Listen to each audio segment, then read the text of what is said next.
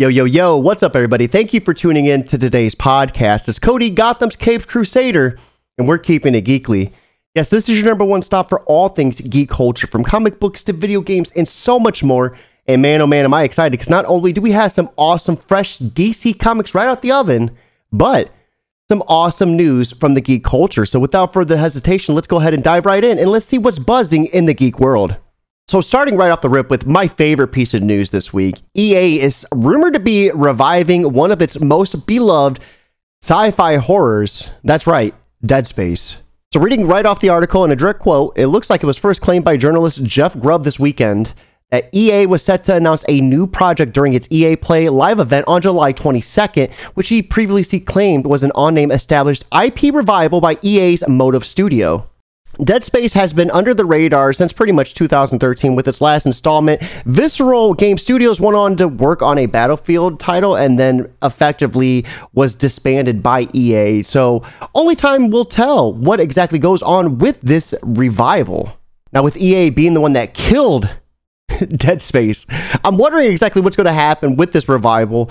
I'm almost going to guarantee it's going to be filled with the same microtransactions that plagued it to death, but hopefully they're able to fix it and give us a dead space for please i'm begging you now something else that was awesome that really fulfilled a need for me was transformers revealing rise of the beast which is officially going to give us a tie-in with beast wars now, Transformers Rise of the Beast was revealed in a virtual event by Steven Caple Jr., the director, and it's going to be taken on the storyline from Beast Wars in the late 1990s. This will be similar to the 2018 film Bumblebee, which was set in 1987, but this one's going to be set in 1994. Now, while it's going to be filming in Peru with some outstanding scenery, it looks like we're going to be getting some awesome characters, which is going to include Airazor, Rhinox and Optimus Primal. So that is going to be a nice little leadway. And hopefully we see some sort of trilogy that is going to give us more of those beloved Beast War characters. Now it's always awesome when a director was a lifelong fan of the series and hopefully he's able to put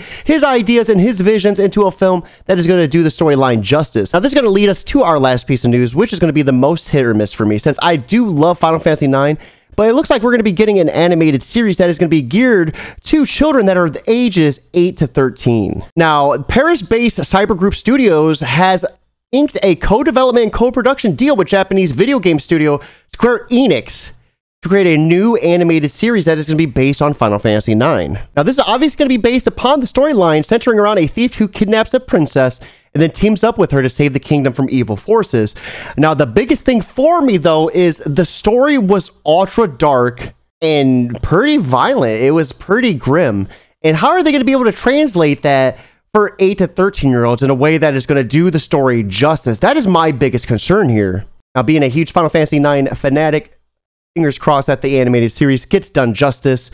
This is going to lead us to our fresh polls of the week, guys. So, with that being said, let's go ahead and dive into our first issue. This is going to lead us to our first comic of the week, which is going to be Justice League issue 63, written by Brian Michael Bendis, with art being done by David Marquez. Now, this one was a really interesting issue. We see Naomi waking up in the medical ward and she, for lack of better words, has no idea what happened. She's confused and she's really worried she's going to be arrested. Now, during her bout with Zambato, she lost complete control. She was losing, you know, grasp of her powers. You know, her body was experiencing very weird changes. And for, yeah, for lack of better words, she just lost control. Superman was trying to pull her away and she knocked him to the ground and just completely like dismantled him. And the Flash, on the other hand, was gathering up everyone because this portal to their dimension was closing up, and Naomi wanted justice for her parents. Even Hawkgirl's Mace, the one with the Nth properties, was just experiencing such crazy reactions to everything on this planet. It was just a sight to behold during this fight, and they barely get out in time. Now, Batman, on the other hand, no one had any idea where he was. He jumps in the last second, and he has a surprise and it's going to take everybody by storm. This actually caught me off guard, and I, it, in true Batman form, he comes to rescue the day.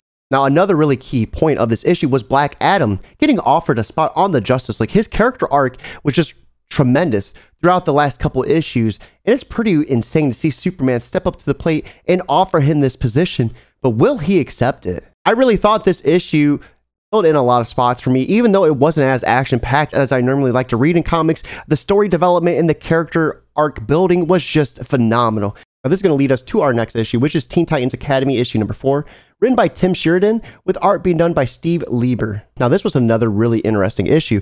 This gave us an official introductory to the Bat Pack as it officially presented them in X Marks the Spot. We see their investigation continue within the Teen Tower as they go through plenty of trial and errors trying to find out who Red X is and who could be the potential suspect. For example, we see them go up to Toby and they hook him up to a lie detector test, but it's not really a lie detector test, it's pretty much shock treatment to get the answers out of him, playing good cop, bad cop with Megabat, but obviously they're all just the bad cops in the scenario. With Marissa Diego and Megabat patrolling the halls, they have a couple prime suspects, and things, for lack of better words, are not working to their favor because everyone they are confronting is either, for lack of better words, going off the deep end or trying to beat their heads in. They may have bitten off more than they can chew, though, as Beast Boy and another senior classmate tells them just to lay off the case. They, they have no idea who Red X is, and this could be someone that means to do them harm. But the Bat Pack doesn't take heed to their warning because they're closing in on Red X, and it's only one of three suspects,